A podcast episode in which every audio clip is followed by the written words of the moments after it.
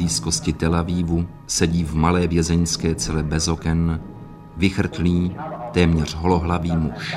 Před očima těžce ozbrojených stráží popisuje tuškou stránku za stránkou. Je to doznání hromadného vraha šesti milionů židů.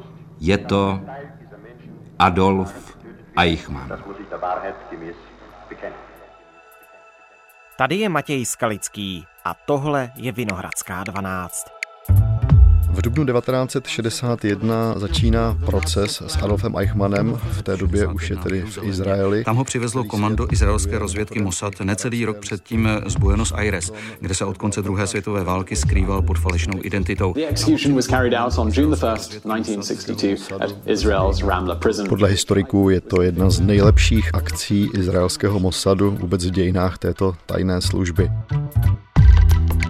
Výjimečným hostem Vinohradské 12 je dnes Avner Abraham, bývalý agent izraelské rozvědky Mossad a také zakladatel webu spylegends.com. Vypráví o jedné z nejslavnějších špionážních operací 20. století. I o tom, jak se tajné služby učí používat moderní technologie. Dnes je středa 1. června den 60. výročí popravy jednoho z hlavních organizátorů holokaustu, Adolfa Eichmana. Avner, hi. Hi. Mám na vás hned takhle ze začátku možná nejdůležitější otázku. Zůstává podle vás dopadení Adolfa Eichmana největším úspěchem v historii Mossadu? Ano, myslím, že to určitě byla jedna z největších operací Mossadu v historii. Byla to velká, důležitá operace pro velmi mladou zemi. Připomeňme, že to bylo v roce 1960. A ten fakt, že někteří z agentů, kteří se na té akci podíleli, byli přeživší holokaustu, k tomu tak taky samozřejmě přispělo. Tenkrát to bylo bez technologií, oni neměli žádné moderní technologie, tak jak je známe dnes, ale myslím, že i dnes se z té operace můžeme poučit. A je potřeba říct, že důležitá ta operace taky byla kvůli soudu. Kvůli tomu, že Izrael nemohl samozřejmě soudit Eichmana, aniž by ho dokázal zajmout a přivést do Izraele. Celý Eichmanův příběh je důležitý pro židovský stát.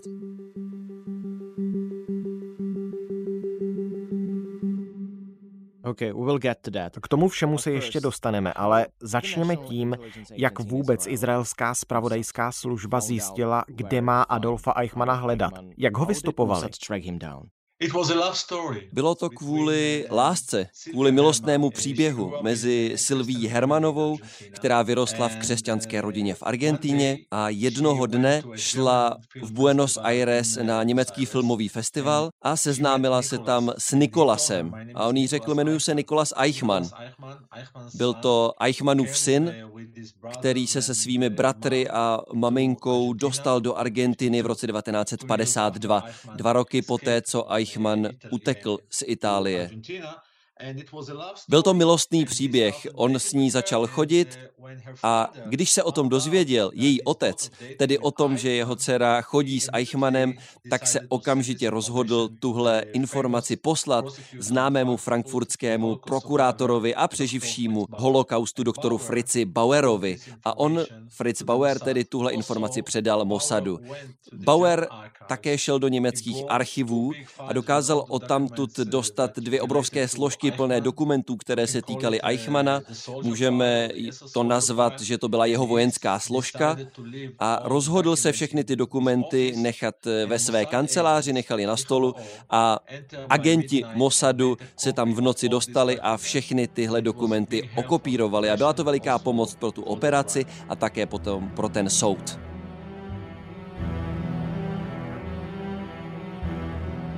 Je uváděna celá řada různých informací, jakým způsobem do Izraele ta informace o tom, že Eichmann za prvé žije, za druhé kde žije a za třetí pod jakým jménem žije. A právě Fritz Bauer dostal od svého přítele z Argentiny informaci, že dcera tohoto přítele chodí si s tím mladým Eichmannem, což byl syn Adolfa Eichmana. On ji předal přímo Mossadu. Ten důvod byl jednoduchý. Západu německá výzvědná služba rozhodně nebyla spolehlivá spolehlivá a hrozilo, že by informace o pátrání se dostala přímo k Eichmannovem, by zase někam dál zmizel. Další zdroj, který se uvádí, je pátrání eh, Simona Wiesentála a jeho, řekněme, organizace. V našich eh, poměrech se objevilo i to, že na něj upozornil Oskar Schindler. Určitě je těchto indicí více. A teď přišel nejtěžší úkol. Jak dostat Eichmana před soud národa, který Eichmann z jedné třetiny vyhladil? Izrael neměl s Argentínou dohodu o vzájemném vydávání zločinců. Zbývala tedy jediná možná cesta únos. Jak dlouho dopředu byla celá ta operace plánovaná? Měsíce? Roky? Ten milostný příběh se odehrával v roce 1957 a Mossad to zpočátku nebral vůbec vážně. Oni tam poslali jednoho agenta, dva agenty, aby se podívali na tu oblast a řekli, že není možné, aby Eichmann žil v téhle chudé čtvrti. Až v roce 1959, kdy doktor Fritz Bauer se dostal do Argentiny s dalšími informacemi, tak narazil na jméno Ricardo Clement a přišel na to, že tenhle člověk se do Argentiny dostal na falešný pas od Vatikánu. Mimochodem Vatikán pomohl tisícům nacistů dostat se do Jižní Ameriky. A s těmito dalšími informacemi, včetně fotografie Eichmana, se potom Mossad rozhodl začít znovu od začátku. Zkontrolovat ty informace a od tohoto okamžiku to trvalo přesně půl roku. Najít ho, zajmout ho a propašovat ho v bezpečí do Izraele. Už jste se zmínil o přeživších holokaustu v týmu, který Eichmana vypátral. Kdo byli ti agenti vybraní na misi v Argentině? Uh, hmm. Celkově to bylo 11 agentů, bylo to 10 mužů a jedna žena, kteří se účastnili této operace. Myslím, že určitě na prvním místě musíme zmínit šéfa Mossadu, Isra Harela, potom tam byl šéf jednotky, která Eichmana zajala, Rafi Aitan a jeho zástupce Avraham Shalom, potom Zvi Makin, což byl ten silák, to byl ten karatista, který nakonec Eichmana holýma rukama zajal. Potom tam byla Judith Nisiahu, to byla ta žena, která vysedávala v tom konspiračním domě a dávala si tam odpolední čaj jako britská dáma a zdravila sousedy, ale ona tedy byla vlastně tím krytím pro ten dům. Potom eh, Jacob Meidat, ten měl na starosti právě tenhle konspirační dům a auta a veškeré ty technologie té doby. Potom eh, Cvi Aharony, to byl tedy ten, kdo Eichmana vyslýchal.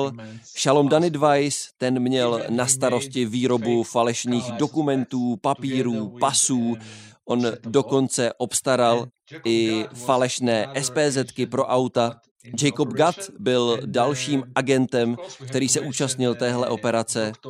No a samozřejmě nesmíme zapomenout ani na doktora Jonaha Eliana, který nebyl agentem Mossadu, on byl lékař a on se také účastnil několika operací, protože tou misí bylo dostat Eichmana živého do Izraele k soudu. Bylo potřeba tedy mít i lékaře, který se o něj mohl postarat, mohl ho zkontrolovat, mohl se rozhodnout, eh, co dělat ze zdravotního hlediska. A oni se rozhodli, že když ho tedy propašovali na letiště, tak on se toho bude účastnit гаснет.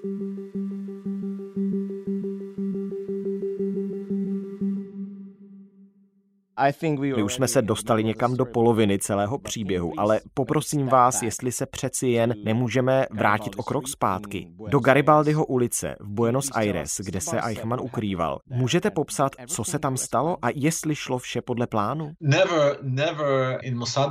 Ne, samozřejmě. Ono nikdy nejde podle plánu, pokud jde o nějaké špionské operace, operace Mossadu.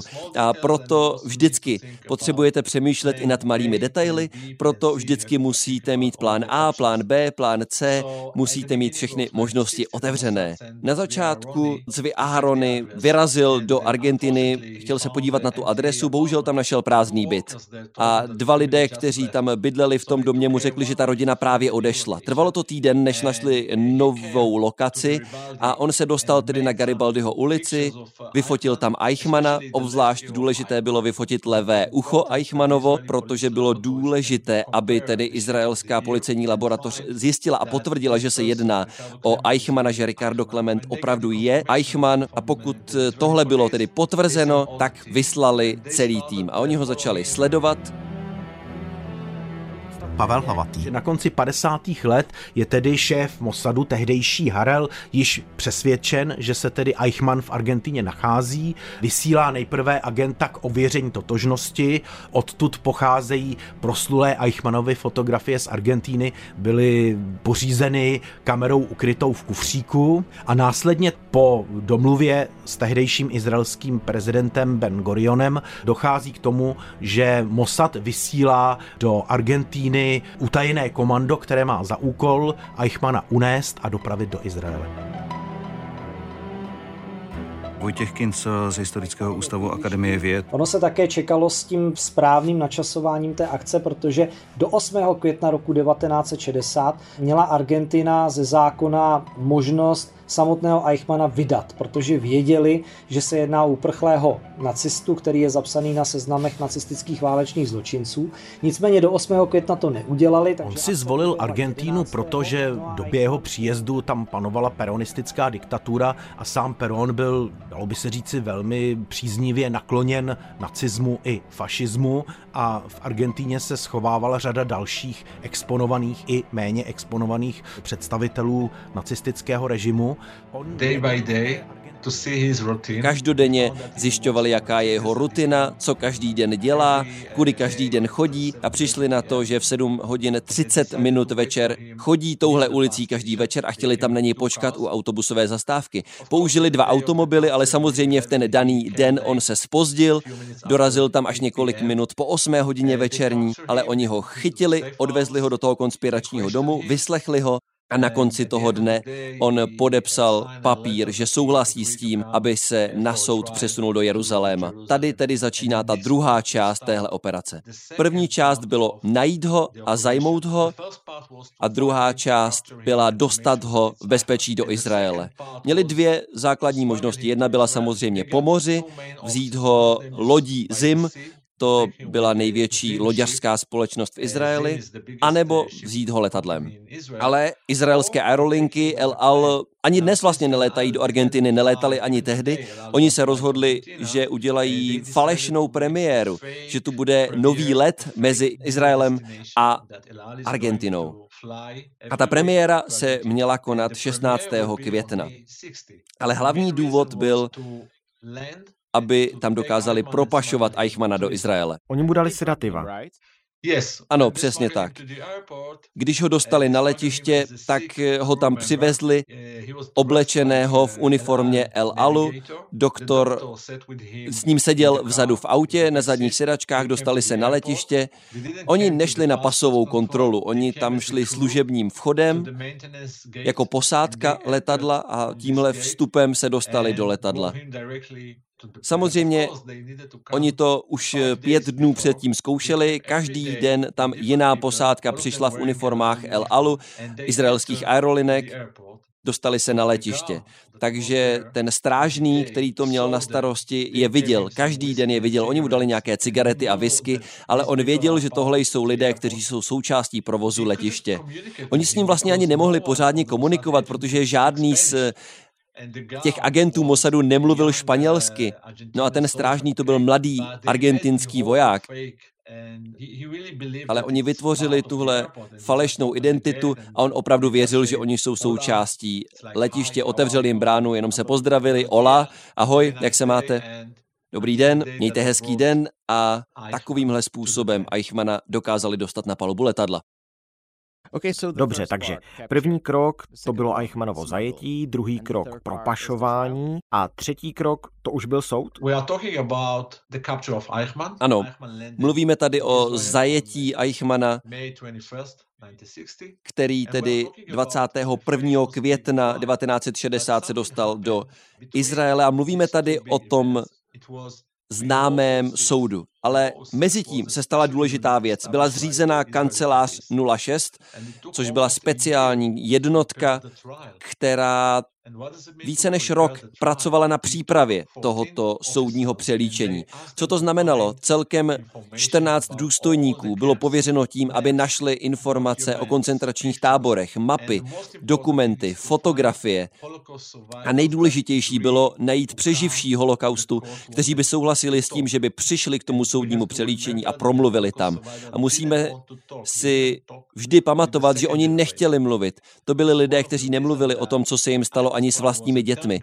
A to je jeden z důvodů, proč soud s Eichmannem byl tak důležitý a všechno změnil, protože všichni se dozvěděli o holokaustu a všichni o něm začali mluvit.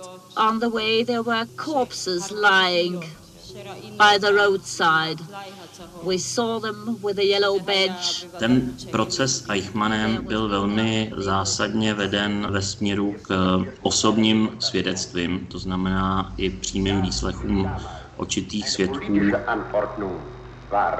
bin ich des Glaubens. Adolf Karl Eichmann is accused hereby. Caused the killing of millions of Jews in his capacity as the person responsible for the execution of the Nazi plan for the physical extermination of the Jews, known as the final solution of the Jewish problem. About, about how many would you say? I cannot say. I cannot Hundreds, thousands? Thousands of people.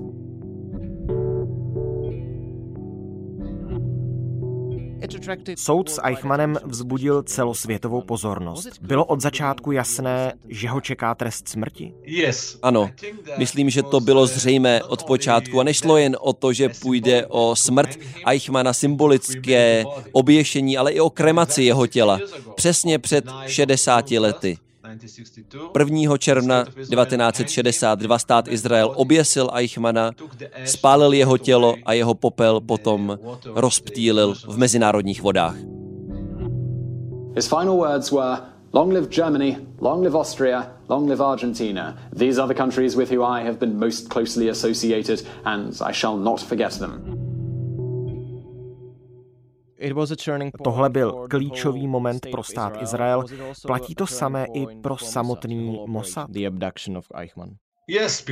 Nepochybně, ten fakt, že Mossad je jednou z nejlepších spravodajských služeb na světě je díky téhle operaci. Je to jedna z největších operací Mossadu v historii.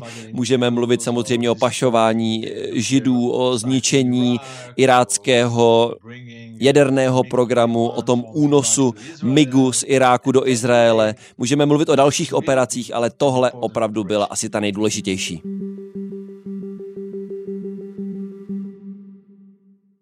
Myslíte si, že podobná operace by byla možná i teď, v 21. století? A pokud ano, tak jak by vypadala? Zase, je potřeba říct, že cílem nebyl ten únos. Cílem téhle operace byl dostat nacistu před soud v Izraeli. Nemůžu říct nic dobrého o Eichmannovi, ale on byl dobrým příkladem, protože on měl na starosti logistiku. On měl na starosti to, jakým způsobem to bylo prováděno. On nebyl malé kolečko v tom soukolí. On byl ten systém. On to vymyslel, on to organizoval. Proto bylo důležité Adolfa Eichmana dostat před izraelský soud. Proto to bylo tak důležité pro Mossad. Dnes něco takového se už neděje. Pokud chcete dnes někoho zadržet třeba v Praze, tak sem nemůžete poslat agenty Mossadu, protože my máme s Českou republikou samozřejmě velmi, velmi dobré diplomatické vztahy. Myslím, že s Prahou máme i speciální tajné vztahy. Například můžete požádat české tajné služby o pomoc. Například při zadržení nějakého nacisty můžete jim poskytnout adresu, můžete je poprosit, aby ho zatkli, zadrželi. Musíte znovu se zamyslet nad tím, jaký byl cíl. Neměli byste dnes dělat něco v přátelské zemi takového, co tenkrát Izraelci udělali v Argentině. Ostatně taky Argentinci se potom rozhodli vyhostit izraelského ambasadora, stal se personou non grata, ale bylo to tak důležité pro izraelský stát, že oni se rozhodli, že i kdyby měli zničit vztahy mezi Izraelem a Argentinou, tak jim to v tu chvíli za to stojí. Bylo to prostě pro ně tak důležité tohohle nacistu dostat před soud do Izraele. Izraele. Myslím, že dnes něco takového není potřeba, nic takového, takovéhle operace se neděje, protože dnes spolu státy prostě spolupracují. A pokud se podíváte i na ten příklad Johna Demjanuka, Spojené státy ho zadrželi, poslali ho do Izraele, byla tu spolupráce s Německem, je to kooperace. Dnes už ta spolupráce mezi zeměmi vypadá jinak a proto takovéhle operace už se dnes nedějí. Mhm.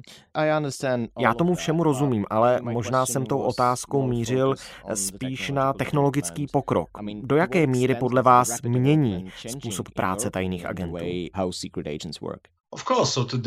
Pochopitelně dnes je to úplně jiné. Dnes, když se podíváme na dnešní svět, když se podíváme na válku mezi Ruskem a Ukrajinou, je tu kyberprostor, máme tu sítě pro operace, bojuje se samozřejmě taky na sítích. Rusové například můžou zničit komunikaci a třeba vypnout rozvod elektřiny na mnoha místech, v mnoha městech na Ukrajině.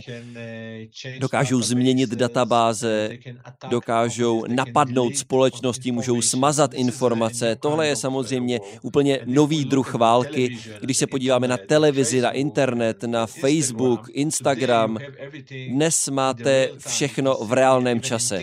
Dokonce i na TikToku vidíte, co se aktuálně děje. Je to opravdu něco úplně jiného, je to jiná válka, jiný svět. Musíme znovu si připomenout, že tenkrát oni měli starý ruský fotoaparát Lajku a když ho potřebovali vyfotit, tak to dělali z tajného kufru a potom tu fotku museli jít vyvolat do obyčejného obchodu a potom tu fotku museli letecky dopravit, tedy do centrály Mossadu, někdo to musel zkontrolovat. Dnes je to úplně něco jiného. Dnes smartfonem můžete vyfotit fotky, můžete je poslat přes WhatsApp a řekněme za necelou minutu ty fotografie máte v centrále Mossadu. To je ten velký rozdíl. Thank you very much for your time, Avner. Thank you, it's my pleasure. Tohle je už vše z Vinohradské 12. Dnes po delší době anglicky s výborným tlumočením Karla Janu. Hlavním vypravěčem byl Avner Abraham, bývalý agent izraelské rozvědky Mossad a také zakladatel webu spylegends.com. Mluvili jsme o únosu jednoho z hlavních organizátorů holokaustu Adolfa Eichmana z Argentiny do Izraele. Právě tam Eichmana před 60 lety popravili. Stále platí, že je to jediný trest smrti vykonaný civilním soudem v dějinách státu Izrael.